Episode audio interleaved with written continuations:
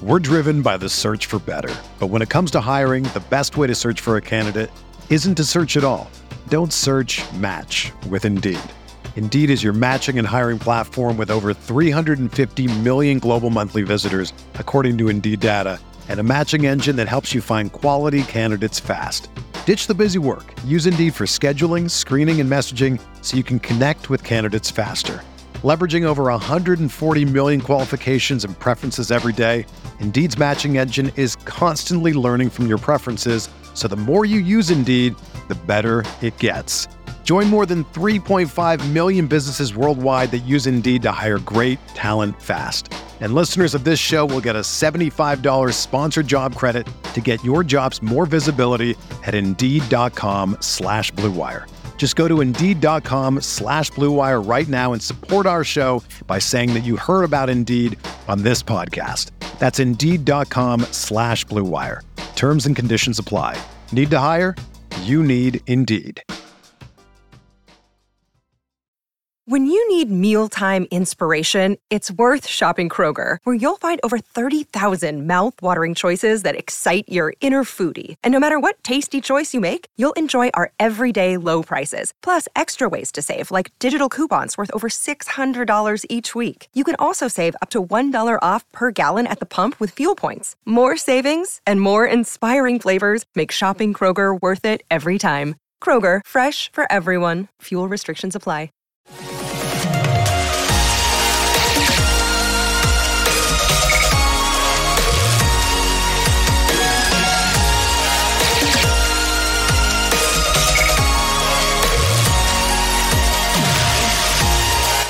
Away we go, episode 140 of the Al Galdi podcast. It is Wednesday, September 8th, 2021, the day after the Washington football team's name saga got set on fire via comments from Tanya Snyder.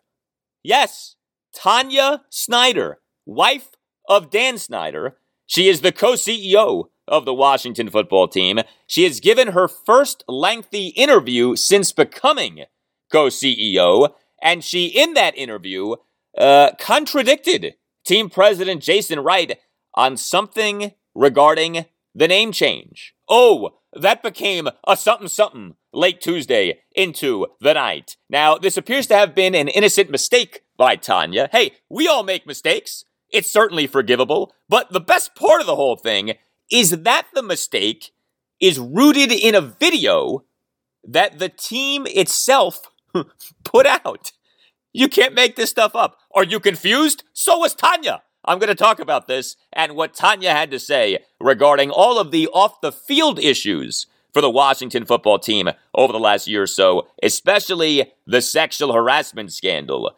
Next segment. You know, what Tanya said about the name got the most attention, but what she said about the off the field stuff, especially the sexual harassment scandal, may well have been the most relevant thing that Tanya said. But hello and welcome to a Wednesday installment of the Al Galdi podcast. It is on this Wednesday that the Washington football team is set to get back to practicing in preparation for Sunday's regular season opener against the Los Angeles Chargers at FedEx Field. I have not one but two special guests related to the W, to the F, to the T for you on this show. You can thank me later. Uh, we'll go in depth on the Chargers with Chargers insider Jeff Miller of the Los Angeles Times. And we're going to welcome on a noted area doctor, Matthew Mintz, to discuss the upcoming NFL regular season when it comes to COVID 19. Don't worry, this is going to be a football conversation, a conversation about competitive balance and competitive advantages and disadvantages this coming NFL season, given where we are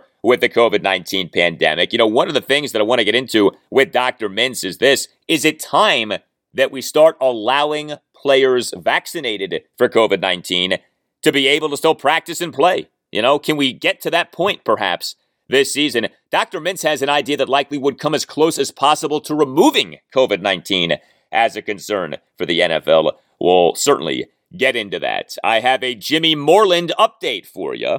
I'll talk Nationals on the show. Nats lost again, uh, 8 5 loss at the National League East leading Atlanta Braves on Tuesday night. The Nats pitching is abysmal, but the Nats hitting, believe it or not, is among the best in the National League. Yeah, that's true. Uh, another big comeback by the Nats on Tuesday night. I'll talk Orioles. Uh, we had an Orioles win on Tuesday night, 7 3 the final over the Kansas City Royals at Oriole Park at Camden Yards, which featured the major league debut of one of the Orioles' top 10 prospects and Cedric Mullins and Austin Hays each homering again. You can tweet me at Al Galdi. You can email me, the Al Galdi podcast at yahoo.com. Email from Kendall. Could you talk a lil, L I L, a little, about CP? I appreciate what you do. I'm an early morning warrior myself. I fire up my FedEx tractor trailer at 2 a.m. Wow. Thank you for that email, Kendall. Much respect to you as an early morning warrior. So, yeah, Clinton Portis, the man who is number two in Washington history in regular season rushing yards. Big news on Tuesday regarding CP. The U.S. Justice Department on Tuesday said that Clinton is among three former NFL players who have pleaded guilty for their roles in a nationwide scheme to defraud a healthcare program for retired NFL players.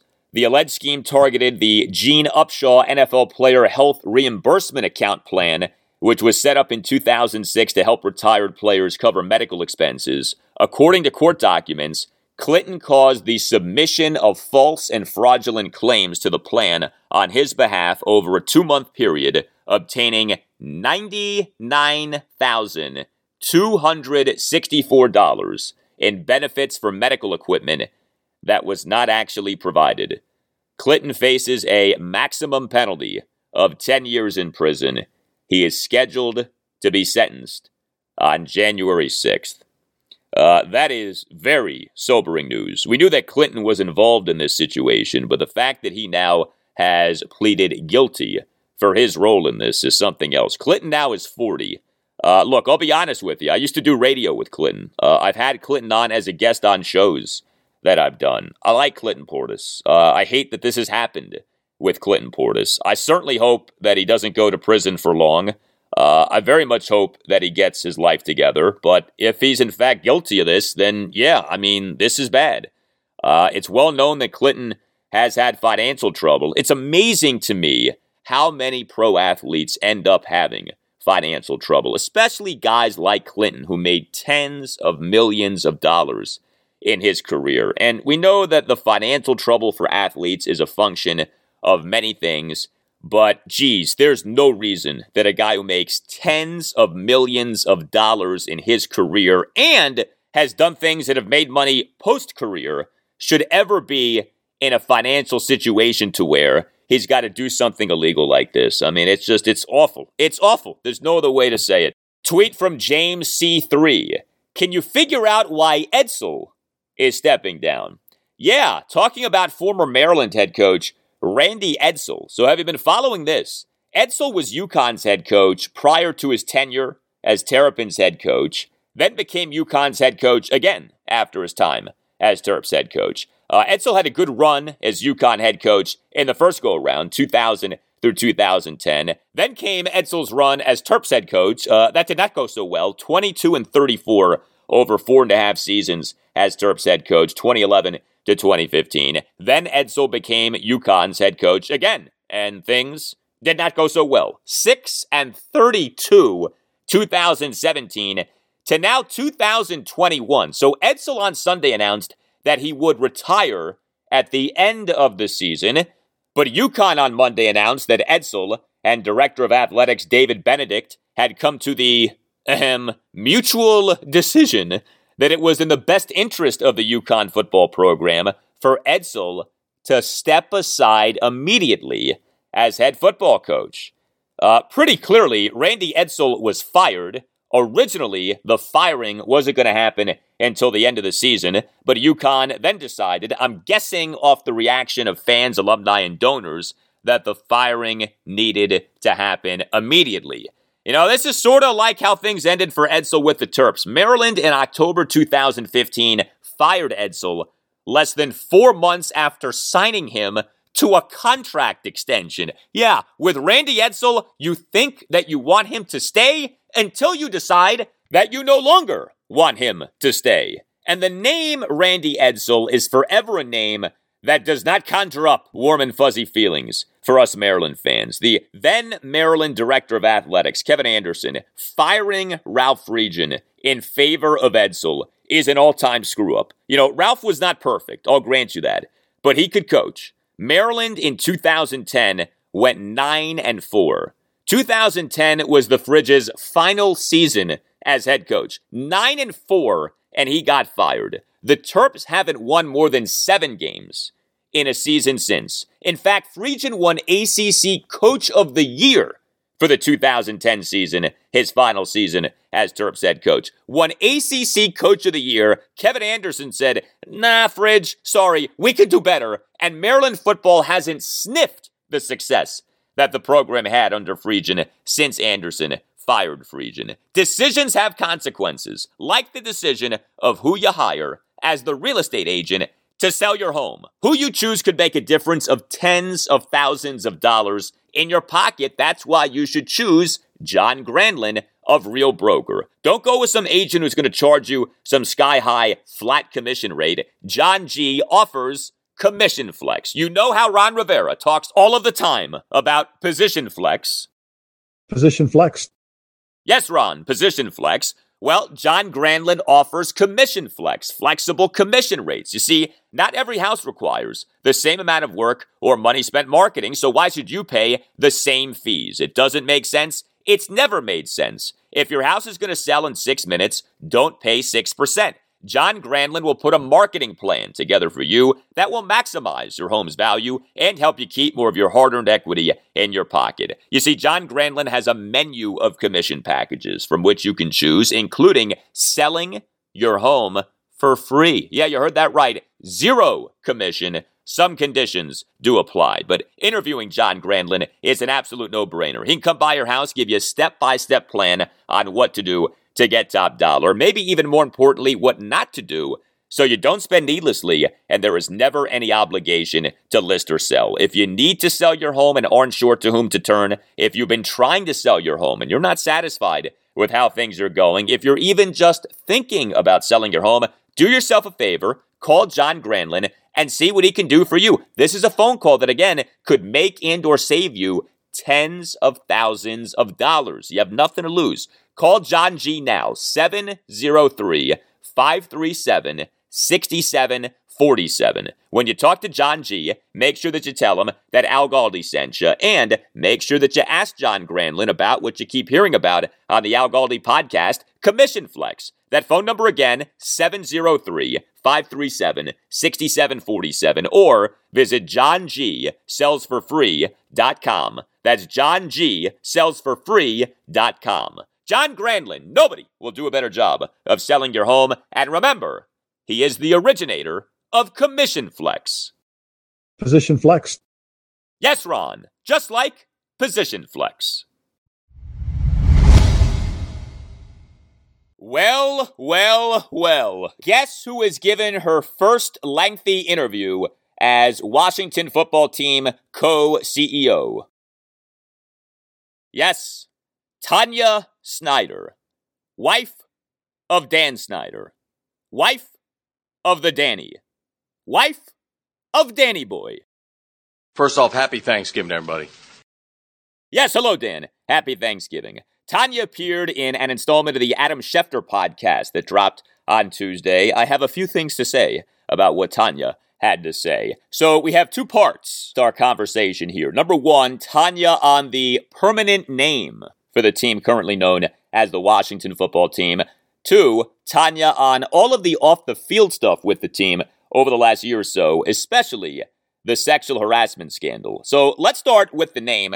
So we had that YouTube video that came out a few weeks ago. August 16th, we had the release of episode three of the Washington football team's YouTube series on the name change, Making the Brand. And the highlight of that video was Washington football team president Jason Wright discussing potential new names and logos with Ron Rivera and Martin Mayhew in a sit down meeting. Toward the end of the video, which is only about three minutes long, Jason says to Ron and Martin, quote, so the three that will go through are, end quote, and then the actual names that Jason says are bleeped out. Also, toward the end of the video, are Ron and Jason complimenting a name or multiple names. Now, Jason Wright, in a tweet on August 19th, confirmed that the team was down to and working through three final candidates for the permanent name of the team. Now, this confirmation that Wright tweeted out on August 19th saying that the team was in fact down to and working through three final candidates for the permanent name of the team. Uh, this was part of a tweet in which Jason Wright addressed another tweet. This tweet from Front Office Sports, which said that Washington had narrowed its list of permanent name candidates to three from a list of eight. The eight being eight names that appeared at some point in that YouTube video, that episode three of Making the Brand. Tweeted Jason Wright on August 19th in full. Quote, just to be clear, because everyone keeps asking, we are down to and working through a final three, but this is no form of final eight list. These are just a selection of names that happened to show up in the video our team produced, end quote. The list of eight was Armada, Presidents, Brigade, Red Hogs, Commanders, Red Wolves, Defenders, and WFT. Again, though, Jason Wright on August 19th said those eight names showed up in that video, but don't take that to mean that those eight names form some final list of eight. Okay, that brings us to Tanya Snyder on the Adam Schefter podcast. Take a listen to this exchange between Adam Schefter and Tanya Snyder. You know, we have a new a new name coming up. We, what is that? Can, can, can you reveal that right here, Tanya? What, what, which name are we choosing? What's the deal? Is it going to be War, Red Hogs? Is it going to be Defenders? Is it going to be Red? What are we going to have here? We're down to three. Are we down to three? We are down to three. What are the? Th- can we say the three that we're down to? No. allowed. I heard the eight. We we had the the Armada, the Presidents, the Brigade, the Red Hogs, the Commanders, the Red Wolves, the Defenders, and WFT. I think those are the candidates, right? That's right. Has that been said? That that's been said, yes. Okay. But we haven't we haven't whittled down the list, Tanya, to three. So if you want to whittle down the list to, to even a few more, go right ahead. Well, I would love to at the right time, Adam, okay? Okay. So, Schefter asks Tanya jokingly what the new name will be, lists the eight name candidates, and Tanya, when asked by Schefter whether those eight names, quote, are the candidates, end quote, she says, quote, that's right. Has that been said? End quote. I heard the eight. We, we had the, the Armada, the Presidents, the Brigade, the Red Hogs, the Commanders, the Red Wolves, the Defenders, and WFT. I think those are the candidates, right? That's right. Has that been said? Now, Tanya sounded a little unsure of herself when she said that.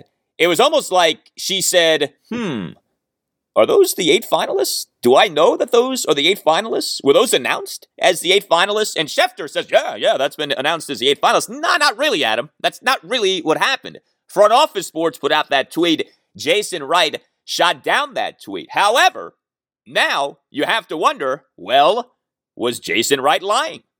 Or was Jason Wright engaging in some misdirection at the very least? Now, to be fair to Jason Wright, we had news breaking late on Tuesday night that Washington said that the final three candidates for Washington's permanent name came from a list that included more than just the eight names that appeared in that YouTube video. So you have to laugh at this now because the whole purpose of that YouTube video was to incite speculation and incite conversation about the permanent name for the Washington football team. And instead, that video has just confused the heck out of people, including the co CEO and acting CEO of the team, Tanya Snyder.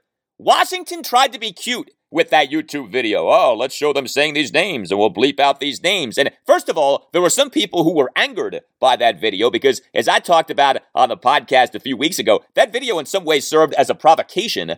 But second of all, you confuse people, including the co CEO and acting CEO of the franchise, Tanya Snyder. I will take Jason Wright at his word, but I do wonder about this now. How is it that Tanya Snyder doesn't know precisely where the team is in the name change process? That seems far fetched, doesn't it? Again, she's the co CEO, she's the acting CEO, at least that's what we have been told, and she doesn't know exactly, precisely where we are right now in the name change? Well, something's not right. I mean, either Jason was telling a bit of a fib, or Tanya is off on what she knows about the name change right now.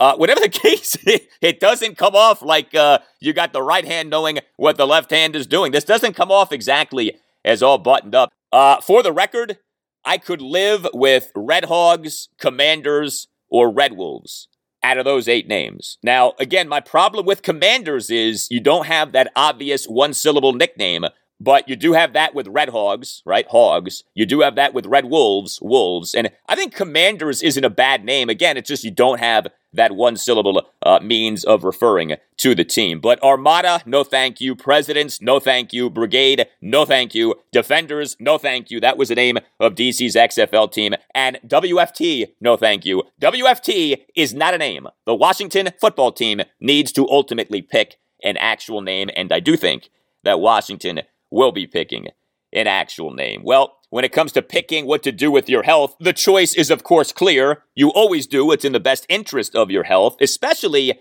your skin health. As we're coming out of summer, it's important to make sure that you're doing well from a dermatological standpoint. If you have issues with your skin health, if you have questions about your skin health, always know that a big supporter of this podcast and a big fan of the Washington football team, Dr. George Verghese, is there for you. Dr. George Verghese is the medical director for the Mid Atlantic Skin Surgery Institute of Maryland. He's a board certified dermatologist and Mohs Surgeon. The Mid Atlantic Skin Surgery Institute of Maryland diagnoses and treats a broad range of acute and chronic skin conditions, including skin cancer. And if you happen to be dealing with skin cancer, or if someone you know or love is dealing with skin cancer. Uh, we certainly hope that you're doing well, that that someone you know or love is doing well. Uh, but listen up here because Dr. George Verghese and his institute offers something that's a game changer relating to skin cancer superficial radiation therapy, or SRT. SRT is an alternative to surgical procedures for basal cell and squamous cell skin cancers. SRT is safe, effective,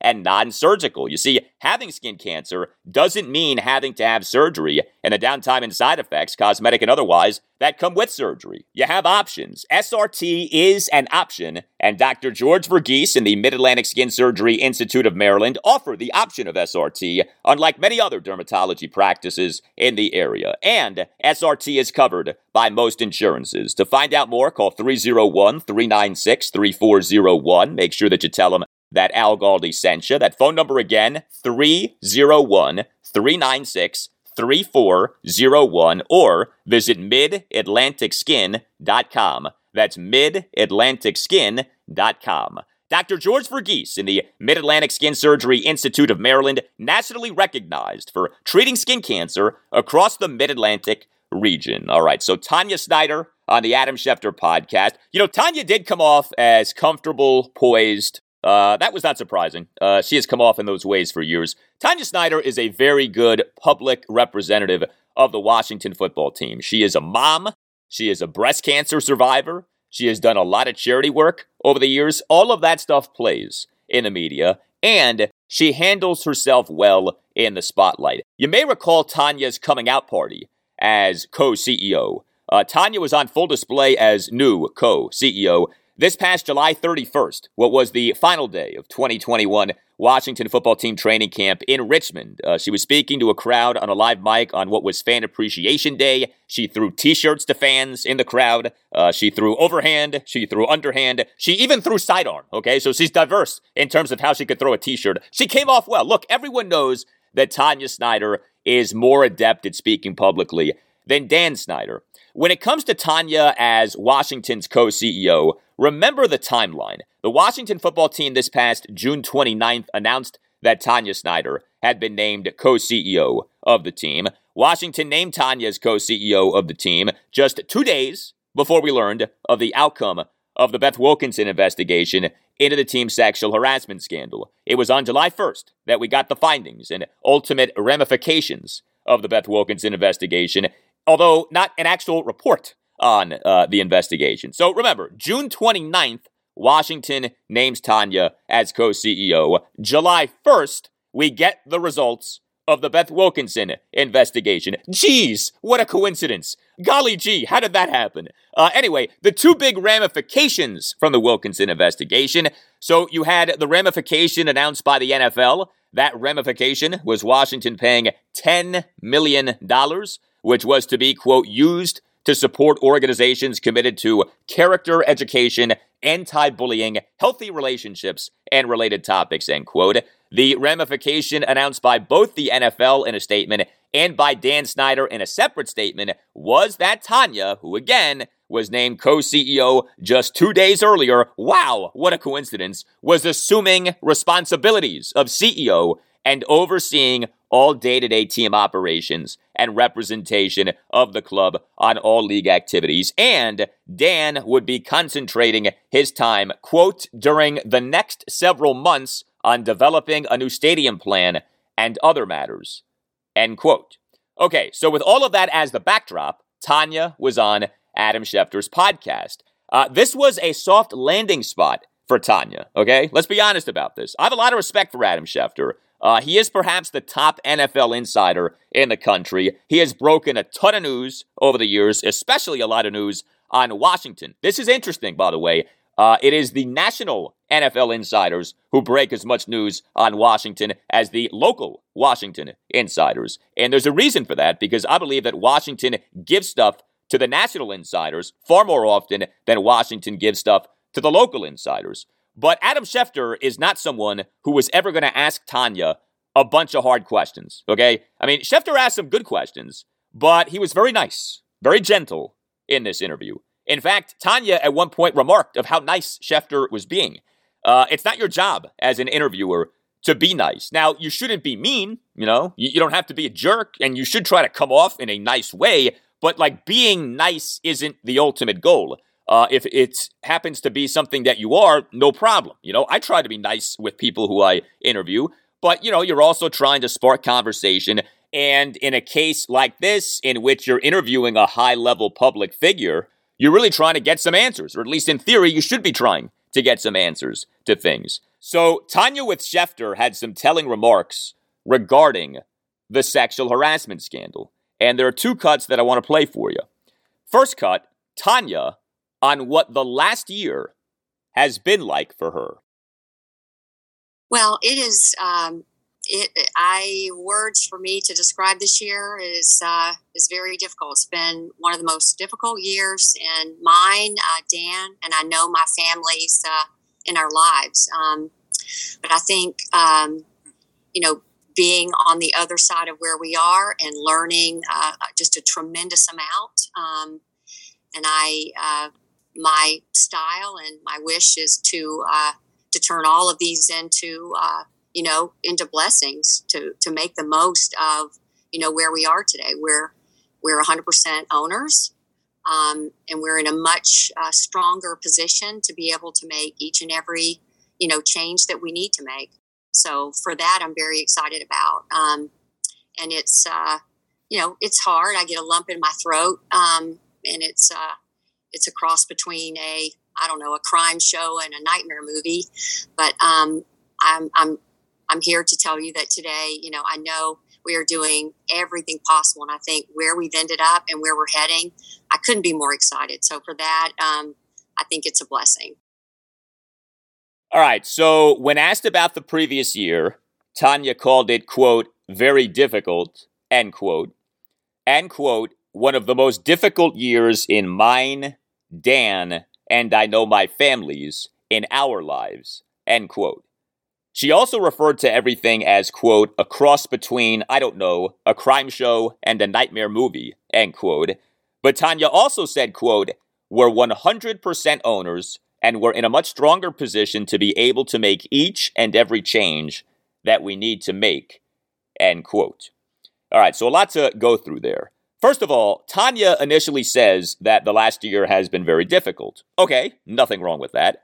But she then explains the last year as having been very difficult in that the last year has been very difficult for her family. Quote, one of the most difficult years in mine Dan and I know my families in our lives. End quote. Uh, okay. No mention of the, you know, victims in the sexual harassment scandal. And remember, we didn't just have like two or three victims. The Washington Post on July 16, 2020, published the paper's first story on the Washington football team sexual harassment scandal. The gist of the article 15 former female team employees saying that they had been sexually harassed during their time with the team. The Washington Post on August 26th 2020, came out with a second major article on the Washington football team's sexual harassment scandal. The gist of that article 25 women telling the Post that they had experienced sexual harassment while working for the team. 40 women in just these Post articles alleging sexual harassment while working for the team. Not two or three, 40. 15 women in the first article, 25 women in the second article. Was the last year not difficult for those women? Uh, you get very little sense of empathy or sympathy from Tanya for all of the victims in all of this. And look, maybe Tanya feels like these women aren't victims. Maybe Tanya feels that these women were lying. Okay, I mean, seems like a stretch to me. 40 different women all coming together for some massive conspiracy against Dan Snyder. But if Tanya feels like these women were liars, then she needs to say that. Or at the very least, she needs to say, I know that our team was accused of some terrible things, but I am telling you, these things did not happen. Otherwise, how do you not at least say, hey, it's been a really rough year for me and my family, but I also understand it's been a really trying time as well for all of these women who came forward. You know, where was that in that cut that I just played for you from Tanya Snyder. And look, the question needed to be asked by Schefter. Tanya, I get that this past year has been hard for you and your family, but what do you have to say to the victims of what went on inside your organization? Tanya emphasizing her family as victims, but not emphasizing the actual victims, uh, really came off as detached from reality. And then I love this quote, we're 100% owners and we're in a much stronger position to be able to make each and every change that we need to make. End quote. We're 100% owners, um, and we're in a much uh, stronger position to be able to make each and every, you know, change that we need to make. Uh huh. Dan Snyder has been the majority owner of the team, now known as the Washington football team, since May 1999. It is true that he's even more of a majority owner now, having bought out the three disgruntled former minority owners earlier this year in Dwight Schar, Robert Rothman, and Fred Smith. But Dan has been in a position to make whatever change is needed for 22 years. Cuckoo, cuckoo.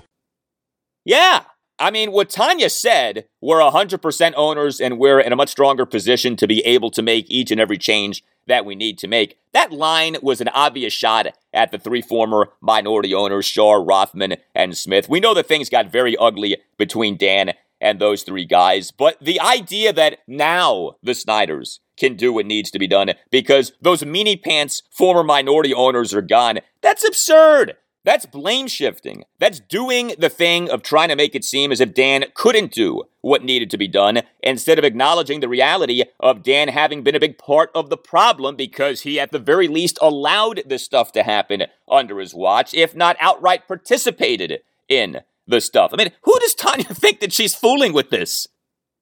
Cuckoo, cuckoo. Yeah, and you know, this is a talking point that Dan has used. Oh, I wasn't very involved in recent years. I need to be more involved again. Bro, it don't matter how involved you've been. This is your team. You've been the majority owner since again May 1999. Everything that has happened has been under your watch. Take responsibility. The buck stops with you. The blame starts with you. And that doesn't mean that everything is all of your fault, but a big part of leadership is accountability, not blame shifting. And we continue to get blame shifting. I was disappointed in that from Tanya Snyder in this interview. Now, Tanya, in that cut that I just played for you, also said, quote, I get a lump in my throat, end quote. When asked about where that lump in her throat comes from, Tanya said the following. Well, I just think it's uh, it's it's the pain that you know from our family, from my children, and uh, you know just just a lot of the the tough times um, you know that we've that we've gone through, and just um, as you know, the media it's it's um, it is what it is. It, everybody's going to say whatever. um, and I guess when you have a void and you, you don't have your voice out there, people can say whatever. And, and that has been the case. So, um, and that's what I mean. All right, so Tanya again plays the family card. Quote, Well, I just think it's the pain from our family, from my children, just a lot of the tough times that we've gone through, and, as you know, the media. It is what it is. Everybody's going to say whatever, and I guess when you have a void and you don't have your voice out there, people can say whatever, and that has been the case, and that's what I mean. And quote, but this family stuff, nobody wants to hear the family stuff. And look, I understand that it's not been a great year for the Snyders. Dan's mom passed away. Okay, he's been mourning her death. Like, I have sympathy for that. I think most people do too. We know the Snyders have three children. Nobody has anything against the Snyders' three children. I can only imagine uh, what some of those children must hear as uh, you know their lives have gone on about their dad from people. So I get all that part of it, but like zero acknowledgement of yeah, it's been tough for us, but I know that it's also been difficult for these 40 women who were subjected to treatment in the workplace that nobody should ever be subjected to. Like, there's none of that in what she says to Adam Schefter. Uh, you know, the media thing, whatever. Like, I mean, that's an easy thing to do, blame the media. The, media encompasses many people, so to me, you have to be specific with that. I'm open to the idea that the media coverage at times is unfair, okay? I've said this many times. There is bias in the media. There are some excellent people in the media. There are some not so excellent people in the media. There are hardworking people in the media. There are incredibly lazy people in the media. So I'd have to know more about who specifically she's talking about. Like to just say generically, the media, like, uh, you know, th- there are a lot of people who fall under that umbrella. But that's fine. Like, you want to take a shot at the media, that, that you know, I, I don't get bothered by that. But this continued thing of the family, our family, like, okay, you can bring that up. All right. She's a mom. You know, you have that protective mama bear instinct. I can understand that and appreciate that. But where where is any acknowledgement of all of these women? And again, it wasn't two or three, it was 40. 40 freaking women unless you think they're all liars, unless you think they're all hussies, unless you think they're all Jezebels. These women got harassed. Nobody should be subjected to that in the workplace. And oh, by the way, the Beth Wilkinson investigation confirmed these things. Okay, the Beth Wilkinson investigation, while we never got a written report, did not say, yeah, you know, we're not so sure about all this. The Beth Wilkinson investigation said, yeah, uh, this place was a mess. This culture was absurd, okay? There was a summary that came out regarding the Beth Wilkinson report. That summary said quite a bit. So, look, Tanya Snyder, I think she's a very good public representative for the Washington football team. She does speak well. She speaks confidently. She has a lot going for, okay? I don't think she's some horrible human being. Just like, by the way, I don't think that Dan Snyder is some horrible human being. I just think that he's not done a very good job as the owner of this team. I think he's made a lot of mistakes. I think he's acted irrationally way too often. I think he's acted immaturely way too often. And all we can hope is that he's learned some lessons from things. But, you know, we've said that many times, and we keep being disappointed in the lesson learning that has not been taking place. But Tanya Snyder, at least for now, is the public face of the Washington football team. And I'm interested to see if she takes criticism for this interview or if she skates by. Tanya is someone who's not as easy of a target as Dan. And now that Tanya is co CEO and is the public face of the Washington football team ownership, uh, to me, she's fair game. Okay. She should be held to the same standards as anybody else. Like, just because she's a woman, just because she's a mom, just because she's a breast cancer survivor, like, that doesn't mean that she's immune to criticism here. And I think what she said to Schefter is worthy of some criticism.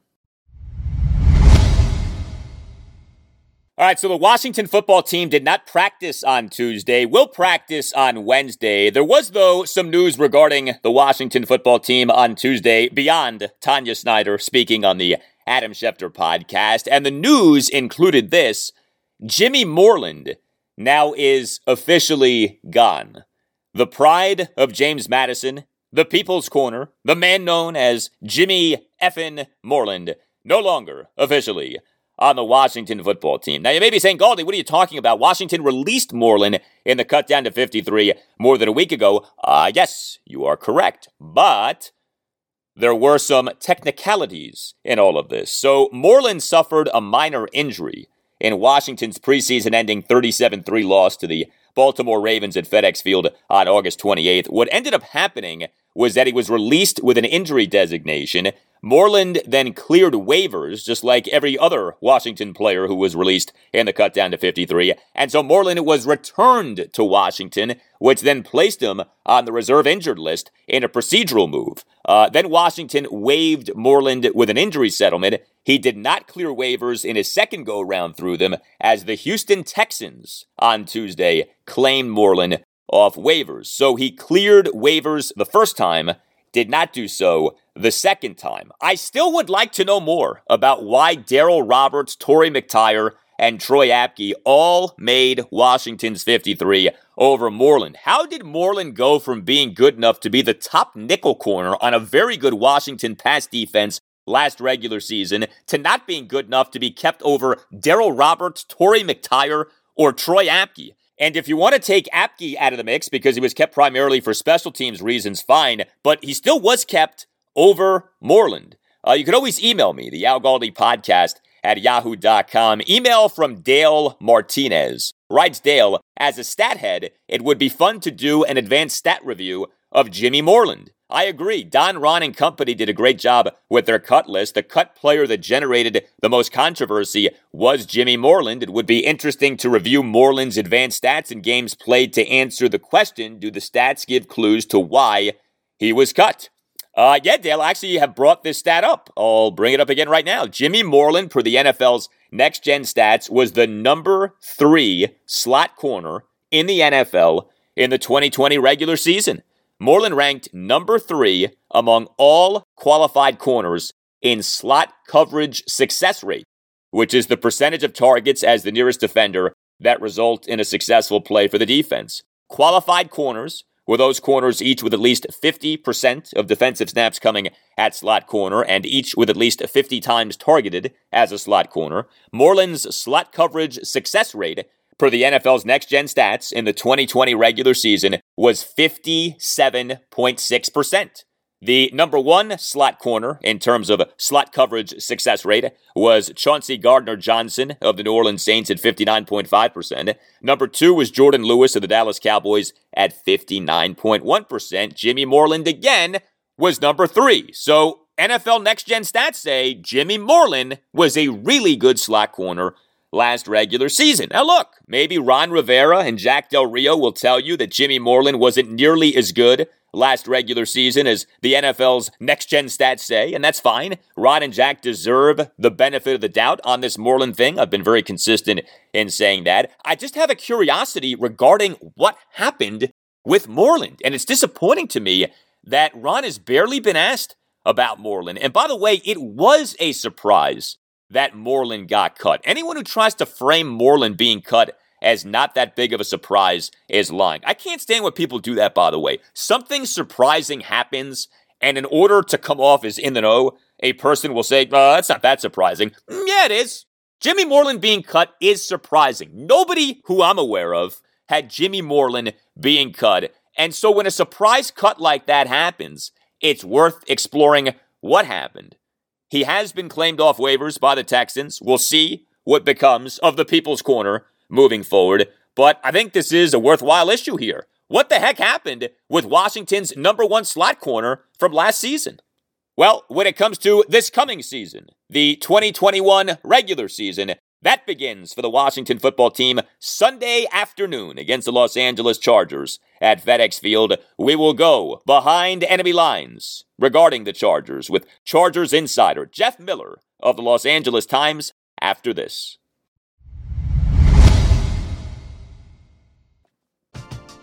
We're driven by the search for better. But when it comes to hiring, the best way to search for a candidate isn't to search at all. Don't search match with Indeed. Indeed is your matching and hiring platform with over 350 million global monthly visitors, according to Indeed data, and a matching engine that helps you find quality candidates fast. Ditch the busy work. Use Indeed for scheduling, screening, and messaging so you can connect with candidates faster. Leveraging over 140 million qualifications and preferences every day, Indeed's matching engine is constantly learning from your preferences, so the more you use Indeed, the better it gets. Join more than 3.5 million businesses worldwide that use Indeed to hire great talent fast. And listeners of this show will get a $75 sponsored job credit to get your jobs more visibility at Indeed.com slash BlueWire. Just go to Indeed.com slash BlueWire right now and support our show by saying that you heard about Indeed on this podcast. That's Indeed.com slash BlueWire. Terms and conditions apply. Need to hire?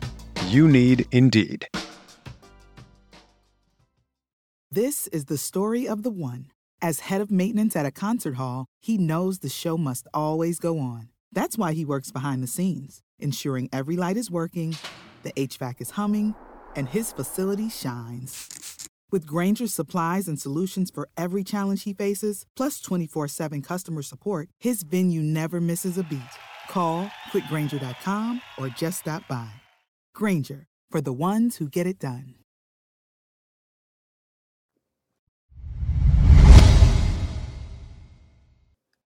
The Washington football team begins its 2021 regular season this Sunday afternoon at 1 against the Los Angeles Chargers at FedEx Field as we, on this Wednesday, enter into the heart of the practice week. Very pleased to welcome to the Al Galdi podcast right now a special guest, Chargers insider Jeff Miller of the Los Angeles Times. Jeff was actually on this podcast back in June to discuss a terrific piece that he wrote about former Washington quarterback Colt Brennan, who died in May at the age of 37. It's uh, nice to have Jeff on to talk about something happier here. Uh, Jeff, good to talk to you, man. How are you? Good, Al. How you doing? Doing well. Appreciate you coming on. So, the Chargers, a perennial preseason darling, a team that is almost always talented, but a team that seems to do just enough each season to not make the playoffs. Chargers did go 12 and 4 in 2018, but that's the team's lone playoff appearance over the last seven seasons. The Chargers have made the playoffs just two times over the last 11 seasons. What's the prevailing feeling about the Chargers entering the 2021 season? Well, you're going to be really surprised, El, that there's optimism here. which, which you said it is. Uh, the Chargers uh, are one of those franchises, and I think if you go back 20 years or so, I mean, it's probably because they've always had a quarterback, whether it was Drew Brees or whether Philip Rivers or now Justin Herbert. They've always had hope and always had expectations, and and again, they're you know they're kind of the uh, dark horse uh, contender pick, you know, all over the place. Uh, and it's I think that's just kind of the way this you know it, it's a good thing for Charger fans a good thing for the franchise that they're relevant. They're they haven't gone through any of these real dips where they're just they fall off the radar completely. But uh, you know, people are excited here. They've got talent, they've got playmakers, they've got a quarterback if they can stay healthy and if they can get any kind of offensive line play and their offensive line can stay together, which they've struggled to do the last couple of years, especially, they have, they have a chance to be pretty good. I, you know, I'm not going to say they're a Super Bowl contender. That's a little little bit much, but there's no reason why they, they couldn't be, uh, you know, in a, uh, a position to make a run for a postseason berth if, if all those things can can align for them. That's a lot to ask for, but it's possible. I mean, they've got they've, they've got a good team. I think I think both these teams are, are very similar in terms of if you project the season, I think they're both uh, kind of the very similar similar teams in that regard. The Chargers have a rookie head coach, Brandon Staley. He's just 38. He got the Chargers head coaching job off just one season as defensive coordinator for the Crosstown Rams. Uh, what has stood out to you about Brandon Staley so far? Uh, super smart guy, very well organized. Just, this guy thinks about everything. Um, he uh, is a great teacher. He's really passionate about teaching. It's it's in his his family. Both his parents started off as teachers. His his mom apparently uh, uh, was a great uh, teacher. Uh, really influenced him a lot, and he he's very passionate about it. I mean, he you know the other day we we were talking to him about teaching and trying to you know install his systems and all this stuff, and literally the guy gets like glassy eyed, emotional talking about teaching. It's like the weirdest thing you know, you, usually these football coaches get all excited about talking about X's and O's, and, and this guy he, he talks about teaching, and it just means so much to him. So he, I, you, you spend five minutes with him, and you understand why why he got the job and why he's so impressive in interviews. He's just a really, really. Uh, just a smart guy, not a yeller screamer, but real. There's no question of his passion, his love for what he's doing, and he talks all the time about you know, he he lived his whole life for this to be a NFL head coach, and when you see him uh, in the job now, it's true. I, I don't think there's any question. He he literally lived, you know, his 37 years or 38 years to get to the point where in January he was able to say, uh, "Yes, I'll take this job," and now he's an NFL coach. So he's been very impressive. Was Staley's approach to the preseason at all controversial, resting so many guys, or were most people on board with that? Yeah, the, with the way things have gone here with injuries, I think everybody was on board with it. Um, certainly, the, those of us who've been around the team the last few years, uh, you know, Derwin James, they lost in the last two August. You know, he got hurt in training camp. Uh, just Joey Bosa, year, you know, the year before that, got hurt in training camp. Um, so I think everybody was on board with, hey, you know, there's no reason to play these guys, there's no reason to force anything. Um, let's just wait for the regular season and not take any chances. So uh, the players all, you know, whether any of them didn't like the idea or not, they certainly didn't share that with us. They all said they were good with it, and um, so uh, I, I, think just from a from an organization standpoint, I, I, think they were, I think they were just fine with it. And I think what what we saw last year with the Chargers and with, with teams all over the league, that not having a preseason didn't seem to hurt them, and certainly didn't hurt Justin Herbert at all. You know, came in the week two having never played and, and any kind of preseason or any kind of you know had very little off uh, you know off season work all that stuff and he he excelled right from the start. So I think given that the results last year and just the history that they've had uh, of guys getting hurt early they were perfectly fine well let's let's just wait for the real stuff. Yeah so with Justin Herbert of course a terrific 2020 rookie season. It was interesting, Jeff. Ron Rivera at his post practice press conference on Monday basically admitted that knowing what he knows now, he wishes that he would have taken Herbert and not Chase Young with the number two pick in the 2020 NFL draft. Were even the Chargers surprised with how well Herbert did last season, or was there an organizational belief that Herbert just might be that good that soon? I think they were they were surprised. Uh, they had to be. I don't think anyone thought he was going to do what he did right from the beginning, especially to be thrown in the way he, he was unexpectedly in that second week. Um, you know, everyone thought it would be Tyrod Taylor again. There's no reason not to. And then we all find out, you know, as the game's starting, that, that Herbert's going out there, and he, you know, and he, for much of that game, outplayed Patrick Mahomes. They outplayed the Chiefs, and of course, in classic Charger fashion, they bumbled it away at the end. But uh, yeah, I, I think I, I think they knew they had a they had a good prospect, and I think they everyone understood his arm. You know, he has a, a, a strong arm, and he's accurate, and everyone understood that stuff. But I don't think there's any way that anybody thought. You know, I, I talked to the, one of the guys who coached uh, one of his Herbert's personal coaches over the uh, this past off season, and even he said, I, I never would have thought he'd be this good. This guy worked with him every day and saw him and, and has worked with a bunch of NFL quarterbacks. And he, he said that, yeah, I, we thought he would be pretty good, but nobody, I don't think anyone realistically would have thought, hey, this guy's going to come in and be the offensive rookie of the year. Are there nits to pick with Herbert? Are there things that he needs to improve on for this coming season? Or is it basically, hey, kid, just do what you did last season and we'll be just fine? Yeah, I, think it's more of the latter. Just, you know, just keep doing what you're doing. He, there really isn't a ton of, uh, you know, there's not like a real obvious thing. You know, he, when you ask him those questions, he'll talk about, you know, knowing the playbook better, knowing the offense better, which I, I, think quarterbacks will always say that. And Tom Brady even says that. I think to this day will say stuff like that. Uh, and you know, he'll talk about footwork and just sort of the, some of the nuance and stuff. And and there's certainly things, no question, that he can he can get better and probably will get better. But in terms of if you're just going to sit there and watch watch these games uh, as a um, you know just as a football fan and as somebody who follows the game a little bit, maybe not diving too deep into the real you know breaking down the real X's and O's, all that stuff inside the, you know, really crunching it down. there really isn't much to say. Oh, if he can only do this a little better, if he can only do that a little better, if he wouldn't do this, you know, he, he you know he he was a little susceptible to you know sometimes he'd make a decision and try to force a ball in there and maybe trust his arm a little too much. But uh, I, I you know if you're if you're the Chargers, if you had this guy in your team, you're going to live with stuff like that. And and who knows, maybe this year, you know, he'll be able to make those. He'll be able to force those throws in there. He's he's that talented. But there really isn't much. Al. I think it's just it's just kind of their hope is that he just keeps progressing. And and if he had the same season, same kind of season he had last year, I think they would be perfectly delighted with that. We're previewing the Washington football team's week one opponent, the Los Angeles Chargers, with Chargers insider Jeff Miller of the Los Angeles Times. So, you earlier in our conversation referenced the Chargers' offensive line. Chargers have a rebuilt offensive line. How much better do you think that it is compared to last season's? Well, they can't be a lot worse, I don't think.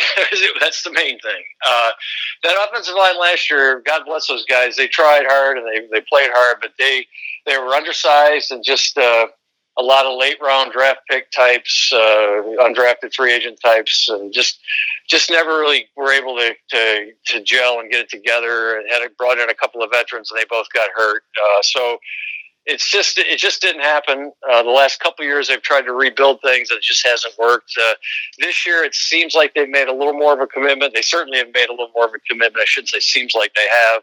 You know, they signed Corey Linsley, a veteran center, All Pro with uh, Green Bay last year. People, a lot of people talk about him being the best center in the league. In the league. And they uh, they drafted Rashawn Slater, in the 13th pick overall, left tackle of Northwestern. So I think both those guys are, are major, major upgrades. Um, and they brought in a couple of veteran guards that they hope can, uh, you know, can solidify the inside a little bit. And then they've got Brian Bulaga on the, uh, at right tackle. And the issues with with Bulaga, he just he's had a hard time staying on the field since he's got here last year, and uh, he's hurt. You know, he's been hurt a lot of training camp, or at least been maybe not hurt, but he's missed a lot of time just trying to get him to this opening game. And right now, they don't know if if, if Bulaga is going to even be able to play on Sunday. So they're already a little, uh, you know, there's already some kind of hand wringing a little bit just uh, if these guys are going to be able to stay on the field. But if they can stay healthy, they should be a lot better. But it's just, you know how it is in this league. If you lose one guy up there and now you're starting to shuffle things around and you've got to change things to help out the new guy with a, you know, uh, with your scheme and that takes away some other stuff. So everybody thinks sitting here right now, week one, that the line's going to be a lot better. And I think, it, like I said, it can't be worse, I don't think, but it's going to come down to health. And if they can just stay out there together and, and start building some chemistry and get a little momentum. A lot of weapons on that Chargers offense. Keenan Allen, Mike Williams, Austin Ekeler. Chargers did lose Hunter Henry in free agency. Is that significant, or are the Chargers equipped enough on offense to where losing Henry isn't that big of a deal? I don't think it'll be major. Uh, they added Jared Cook, uh, who had been with the Saints a long time. You know, tight end. People recognize that name, I'm sure. And he's uh, he he had a really good uh, August here. He he looked really good. He and Herbert sort of hit it off right from the start. Um, so I think I think Cook is going to kind of fill in that spot. It's uh, it's not a long term solution certainly, but for this year, I think he'll he'll fill that spot, and I think he'll fill it well. Um, and I, I, don't think that's going to be a major uh, a major drop off. And and you mentioned the other guys they've got. They you know they do have some playmakers. So yeah, I do think Jared Cook is going to fill that spot uh, well, and uh, I, I, don't think there'll be a, a significant loss there.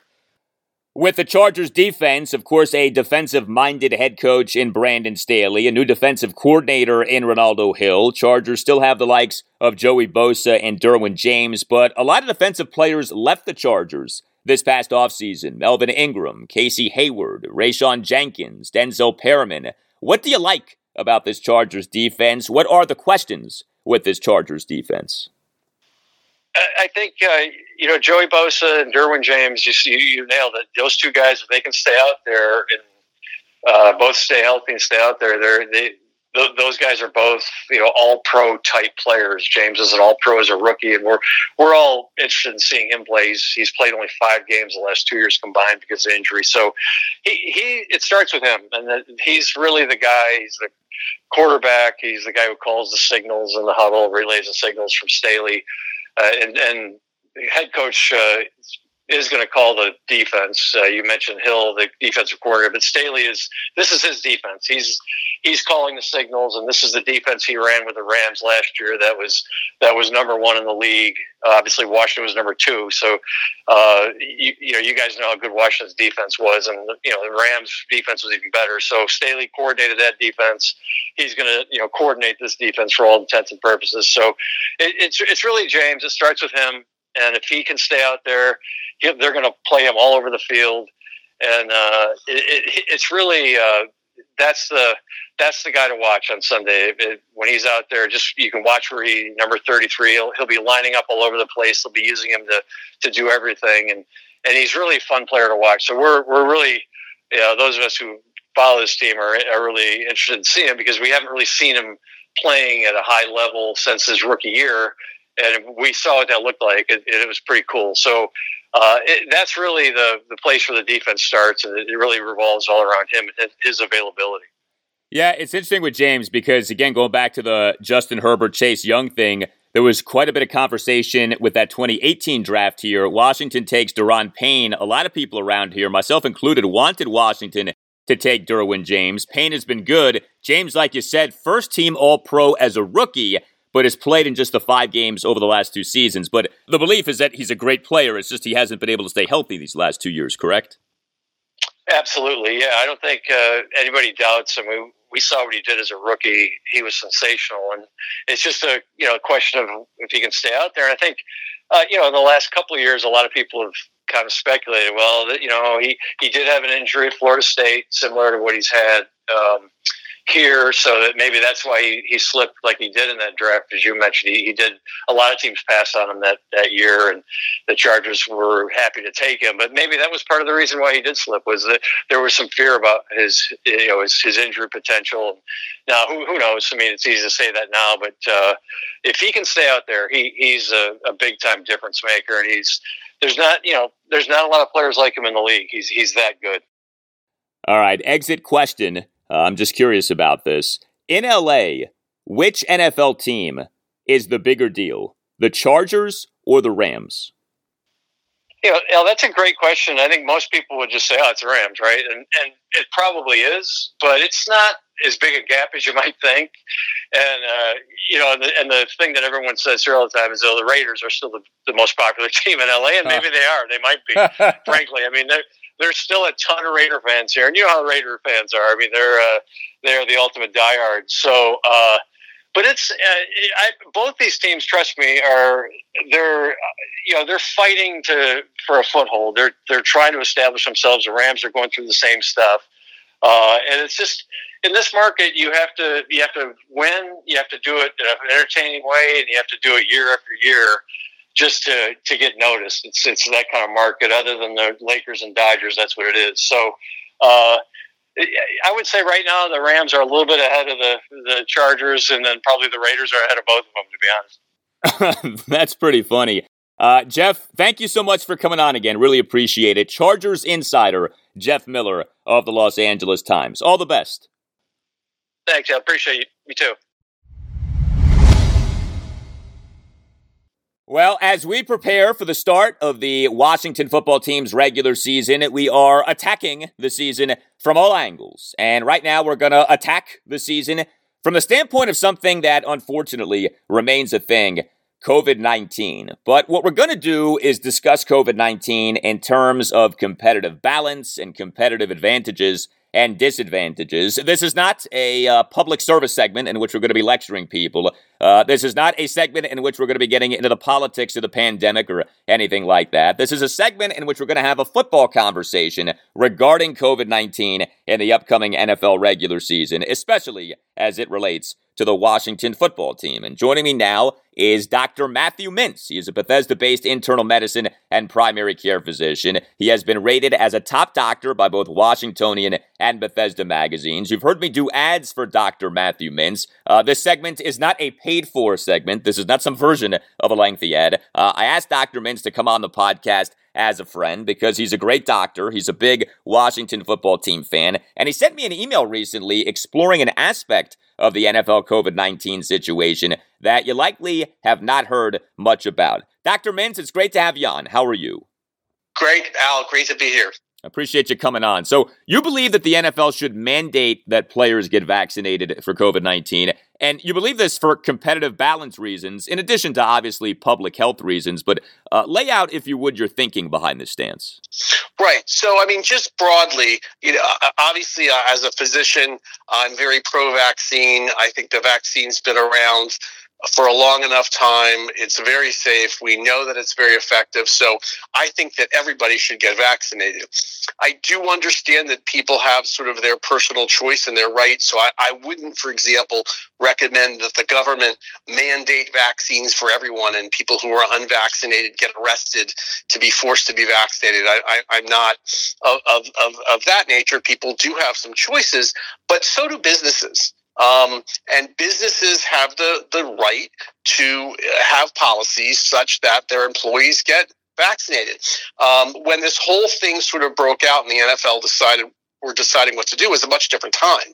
We didn't know a whole lot. The vaccine was pretty new, and I thought that they struck an interesting balance trying to create policies that um, I wouldn't say compelled players to get vaccinated, but uh, suggested that their lives were going to be pretty difficult if they weren't. But I think times have changed. Uh, we have the new Delta variant, we have breakthrough cases, and most importantly, at least one of the vaccines, the Pfizer vaccine, has been fully approved. And so, with that, if I was you know, the commissioner of the NFL, if I was an owner of pretty much any company, I would say that my employees should be vaccinated um, because it affects my my company's product. In this case, the NFL. Uh, the NFL is weakened when you don't have healthy players, and if an important player, like a quarterback, let's say, gets on comes down with COVID or gets it on the COVID list, that wrecks the entire schedule for everybody. Yeah, and just from a standpoint of like if we're being selfish about it, right? The Washington football team, you could have teams that you're competing with win games because those teams, opposing teams, are minus key players because of COVID 19, et cetera. So there is that aspect to it, which I think is interesting. And like I said, has not come up a lot. You know, you brought up the idea of the NFL and what it has done it hasn't mandated getting vaccinated for COVID 19 for players or even staff, but the league has put in place all kinds of mechanisms that make your professional life pretty inconvenient and pretty onerous if you don't get vaccinated for COVID 19. Why do you think that the NFL hasn't just mandated getting vaccinated for the virus when the league is pretty clearly in favor of people being vaccinated for the virus? Yeah, I mean, it's a really good question, and I'm a little surprised at this point that they haven't. Again, I understand why they, you know, agreed with the uh, NFLPA um, at the time when you know a year ago or more when that decision was made. I'm surprised though now that other companies have started to mandate vaccines that they haven't. But you know, just I, I just read in the post that Zack Martin of the Cowboys is probably going to be out for Thursday's game. Now, as a Washington football fan, you know, from a competitive advantage, do I care if the Cowboys lose? No, I'd love for the Cowboys lose uh, to lose, but um, but you know, but but but the the same thing could happen to my team, uh, and you know, it, it, it said in the paper at least that you know Mr. Martin was reportedly vaccinated. So breakthrough cases do happen, but we don't know because that's not something that's officially reported. So we know that being vaccinated for COVID 19 lessens the severity of the virus should you get it. We know that being vaccinated for COVID 19 lessens the likelihood of you spreading the virus. And we know that NFL players, generally speaking, are young and healthy people who likely would do just fine with the virus anyway. So, given all of that, I wanted to get your take on this. When it comes to players who are vaccinated testing positive for COVID 19, is there a legitimate argument that those players still should be allowed to practice and play? Or, medically speaking, is the prudent thing to do still to not allow players who test positive for COVID 19 to practice or play, even if those players are vaccinated? That's such a good question. And so again, part of this would be eliminated, or part of the controversy would be eliminated if all of the players were, were vaccinated. So, you know, the, the Delta is really, you know, the whole COVID pandemic has really made us, you know, um, humble, if you will. Uh, like like uh, like you, you play that soundbite of the Iron Sheik. Um, yeah, the, the, you know it really has because you know when we think we know what's going on, you know something comes along. Delta variant is a, is a really good example, and so you know we used to think that if you were vaccinated, you were pretty much protected. Uh, you weren't gonna you were a low likely of transmission. You were li- less likely to get it, uh, and it was a pretty low risk. And with the Delta variant you know, and the increased number of cases, we know that we can have breakthrough cases. Now, the good news is that if you're vaccinated, the chance of becoming seriously ill is is very, very, very low, and especially you know for an otherwise young and healthy player. So for those players who are vaccinated, their risk of you know serious illness is exceedingly low. That you know if they if they you know uh, if they were to come in contact with someone, that it would it would be it would be very low that you know you wouldn't have to worry about. But the problem is, is that we don't know that all players are vaccinated. And the other thing is, is we do know that even though your risk of transmitting COVID is less if you're vaccinated, it's still possible. So if 10%, you know, 90% vaccination rate sounds pretty good. But if 10% of your players are unvaccinated and someone tests positive for COVID, they could theoretically transmit that virus, even if they weren't sick, to an unvaccinated player, and that person could get very sick. Now, as you know, a young, healthy person, yes, it's true. Your risk of dying from COVID is is low compared to, let's say, um, you know, a 65 year old, you know, with diabetes, but it's not non-existent. So, I think you know the, the the policy currently is relatively prudent in that if someone tests positive, even if they're vaccinated, they should probably.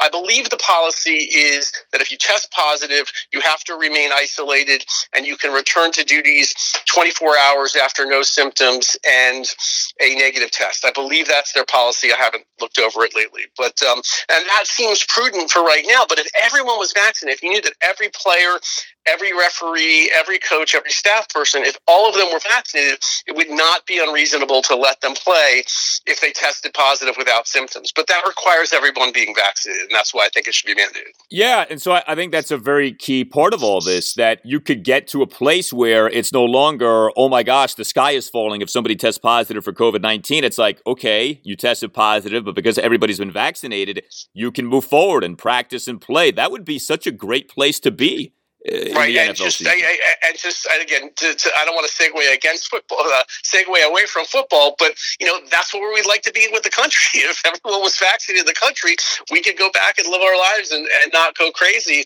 with COVID. If everyone were vaccinated, or if almost everybody were vaccinated, unfortunately, that's not going to happen. People have made a choice not to do so. But in a corporation, in a company like the NFL, you could have that if they mandated a vaccine. So, one of the really interesting things about last NFL season is that there was never any actual evidence of on field spread of COVID 19. That's not to say that on field spread of COVID 19 is impossible, but there really wasn't any evidence of that. It sure seems that the breakouts that did take place, and there weren't many, but that did take place, were confined to teams, and it seemed to happen like within team facilities, that kind of a thing.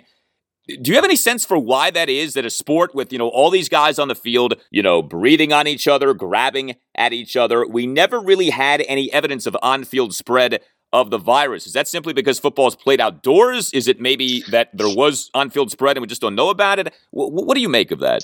Well, I think there's a couple things. Uh, well, first of all, I think it is because it is outdoors. We do know now that the spread is much less likely if you're outdoors. Um, certainly social distancing helps and, and while the players are on top of each other for small periods of time it's not like let's say a wrestling match um, where they're on top of each other for prolonged periods of time. Um, but the other thing to think about too is that last season happened before the Delta variant, and so the, the things to understand about the Delta variant versus you know the COVID that was out last year is that fortunately the good news is at least at least for now it seems like uh, the Delta variant is not more life threatening than the previous variant. So um, you know, if you're vaccinated, you're still, you know, just as likely to be protected uh, from getting seriously ill or dying. The difference is, is that the Delta variant is much more contagious. That's the difference. And so, who knows if we had Delta last season, whether that same thing would be the case or not? My guess is probably not. So, I think it's a combination of yes, it's outdoors, but also the fact that um, it was an earlier an earlier variant that wasn't as as contagious as Delta is. So, when we hear about breakthrough cases right now, people who are vaccinated for COVID 19 testing positive for COVID 19, is it a safe assumption that most of those breakthrough cases are the Delta variant or some other variant?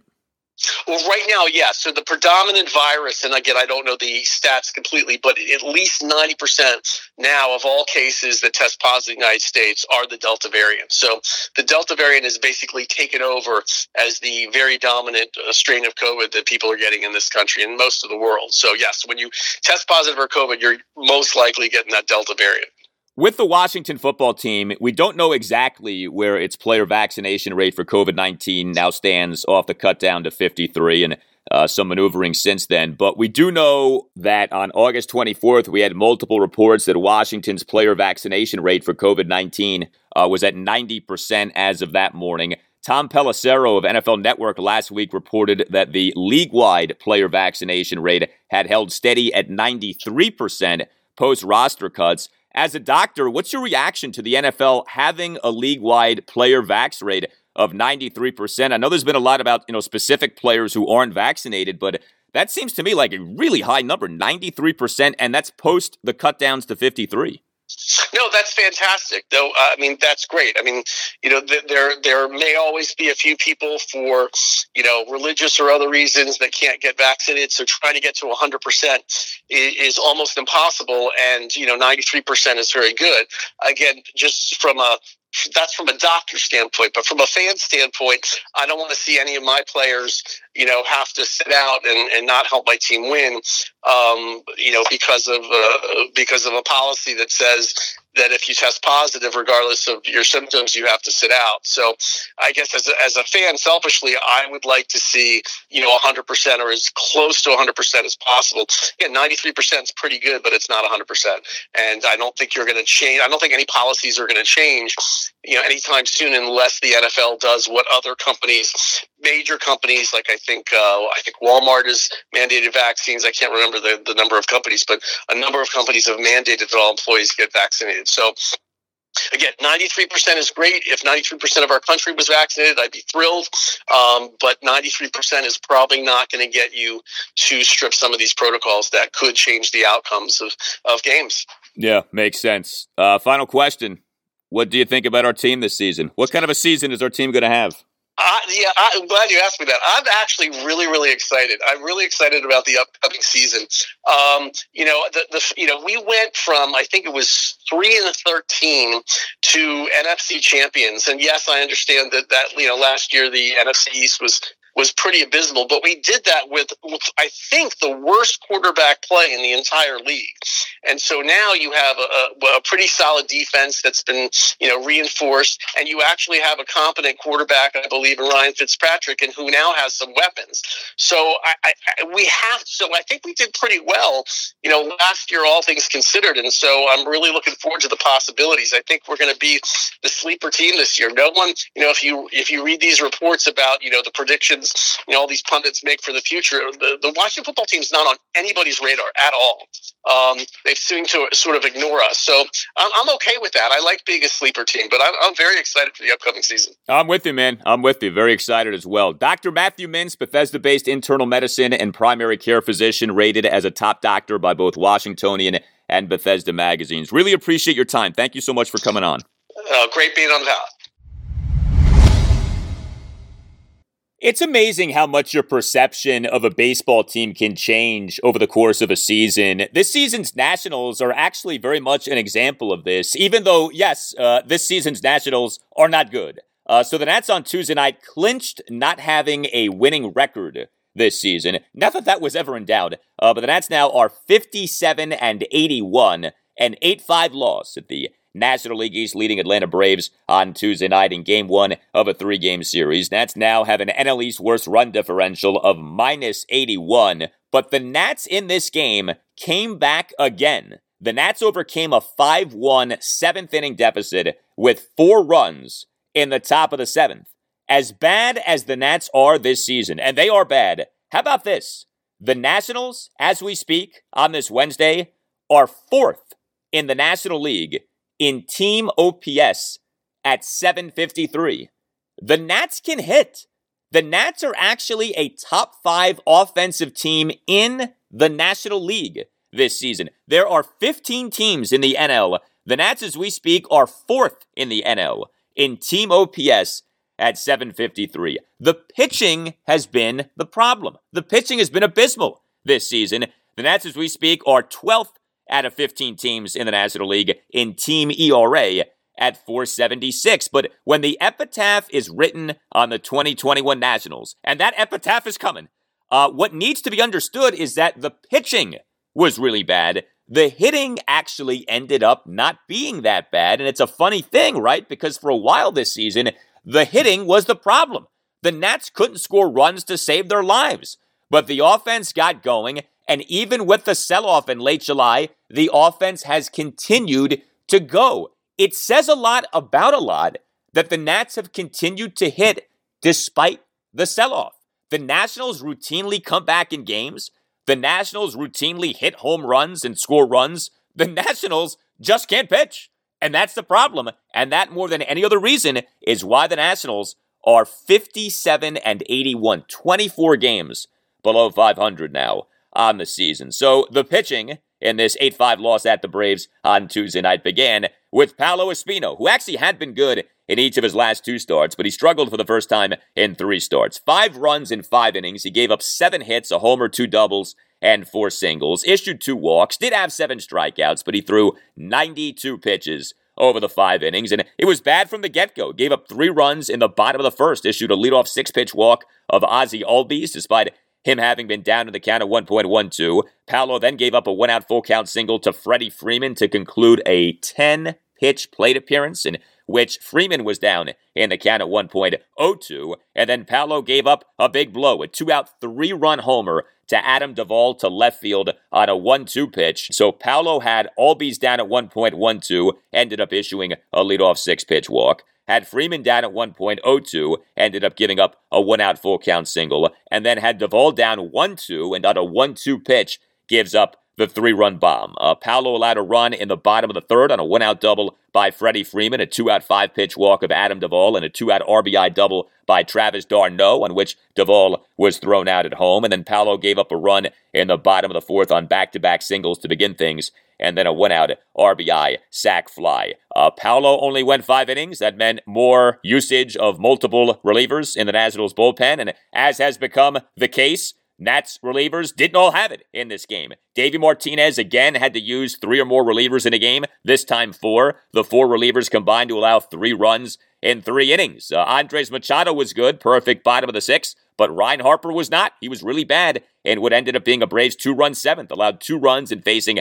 three batters and getting no outs. Gave up a leadoff four pitch walk to Eddie Rosario. Gave up a tie breaking two run homer to Ozzie Albies for a 7 5 Braves lead, and then gave up a first pitch double to Jorge Soler. Yeah, the Nats tied the game with a four run top of the seventh, and then gave the lead right back by giving up two runs in the bottom of the seventh. Thankfully, Alberto Baldonado cleaned up the Ryne Harper mess in that Braves two run seventh. I tell you, this guy Baldonado is pitching well. So he comes into the game, runner on second, nobody out, Nats down 7 to 5, and retires three of the four batters he faces to prevent any more runs from scoring in the inning. Uh, the Nats just brought up Baldonado from AAA Rochester, selected his contract from Rochester last Wednesday, September 1st. Uh, Baldonado now, four and two thirds scoreless innings with six strikeouts at the major league level for the Nats this season. Uh, but Sam Clay then came into the game and he gave up a run in the bottom of the eighth inning. The pitching is the thing the hitting, remarkably, is not. And the hitting on Tuesday night included Yadiel Hernandez. He was an at starting left fielder at number six batter. He went two for four with a three run homer and a double. Uh, Yadiel in the top of the fourth had a leadoff double. Yadiel in that Nats four run seventh, the biggest blow of the game offensively for the Nats. A two out first pitch, game tying,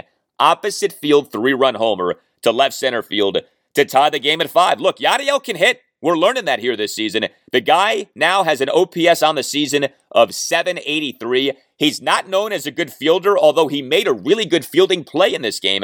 Yadiel, a diving forward catch in shallow left field of a liner off the bat of Travis d'Arnaud with runners on first and second for the final out in the Braves' two run seventh. How about Juan Soto? on Tuesday night. I mean, we're running out of ways to praise this guy, but let's just keep praising this guy. The dude got on base five times on Tuesday night. Your Nationals starting right fielder and number three batter, Juan Soto, two for two with an RBI single, another single, two walks, and a hit by pitch. Soto in the Nats one run first drew a one out six pitch walk, despite having been down in the count at 1.02. Soto in the top of the third drew a one out four pitch walk. Soto in the top of the fifth had a one out single. Soto in the Nats four run seventh had an RBI single. And then Soto in the top of the ninth drew a one out hit by pitch. Juan Soto now, as we speak on this Wednesday, a major league leading 449 on base percentage and a major league leading 114 walks. Alcides Escobar got on base two times on Tuesday night. Your Nats starting shortstop and number two batter, two for five with a double and a single. Escobar in the Nats one run first, a one out double off the left field wall on an 0 2 pitch. Escobar in the Nats four run seventh, an opposite field single to right field. Escobar now with an on base percentage this season of 339 over 232 plate appearances with the Nats. Riley Adams continues to hit. So he was a Nats starting catcher and number seven batter as Keibert Ruiz continues to deal with a bone bruise in a knee, although uh, Keibert did pinch hit in this game, popped out. Uh, but Adams on Tuesday night, the Nats starting catcher, number seven batter, one for three with a double a walk, did strike out twice, but top of the second, leadoff double, top of the fourth, one out, five pitch walk. Riley Adams now 985 OPS over 66 major league plate appearances with the Nats. Uh, Carter Kieboom had another RBI hit in this game on Tuesday night. Your Nats starting third baseman at number five batter, one for four, RBI single. Did leave five men on base, but top of the first, a two out opposite field RBI single on a soft hit. You know, basically what was a cue shot into right field, but that counts. That plates a run. So good piece of hitting there by Carter Kieboom. Now, he did have a terrible uh, base running moment in the game. Uh, Kieboom in the top of the fifth picked off at first base with runners on first and third, and Yadiel Hernandez batting for the third out. So that was a prime run scoring opportunity with Yadiel at the plate. But Kieboom, he was like asleep. He never even made it back to first base. The throw gets uh, made to first, and Kieboom gets tagged and never ends up touching first base. Like he was that out in terms of being picked off in that moment. That's inexcusable. That's the kind of thing that cannot happen. And you're going to have stuff like that happen when you're playing so many young players. But that's the sort of thing that happens once, and that should never happen again. But Carter Kieboom offensively has demonstrated improvement these last few weeks. And like I said, RBI single in that top of the first for the Nationals on Tuesday night. The Nats can hit. The pitching is the problem. Game two for the Nats at the Braves Wednesday night at 7:20. Sean Nolin will start for the Nats, and this is something right here that epitomizes the Nats not pitching well this season. Sean Nolin, who entered this season having not pitched in a major league regular season game since October 2015, now is a mainstay in the Nats rotation. This will be his fifth start for the Nats. Now he has been decent over his last two, including in that 6-2 10 inning loss to the New York Mets at Nationals Park this past Friday night. Two runs in five innings, but that's not the point. Sean Nolin isn't supposed to be starting games for the Nationals this season, but he'll be starting again and at the NL East leading Braves Wednesday night at 720. Well, we have three wins in four games for the Orioles, who, yes, were back in the win column on Tuesday night. And the Orioles again in the win column. Yes, Joe Angel, the win column for the O's. Uh, a 7 3 win over the Kansas City Royals at Oriole Park at Camden Yards in game two of a four game series. O's now a major league worst of 44 at 93 on the season. And there was actually some excitement at Camden Yards on Tuesday night because the Orioles earlier in the day called up one of their top 10 prospects. And remember, the O's per MLB pipeline have the top farm system in baseball. So the Orioles on Tuesday called up the number 10 prospect in the number one farm system in the sport.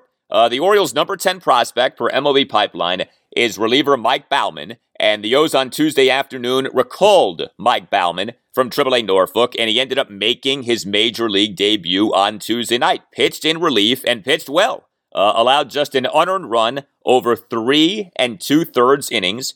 He retired 11 of the 14 batters he faced. Uh, Mike Baumann's an intriguing prospect, listed as being 6'4, 235, throws well into the 90s. The O's took Baumann in the third round of the 2017 MLB draft out of Jacksonville University. Look, uh, he's a reliever, so, you know, there's only so much impact the guy can potentially have, but the Orioles need any quality pitching they can find. So if they've got this guy Baumann who can be a reliable reliever, and I know that's kind of an oxymoron because relievers, by definition, essentially are not reliable pitchers.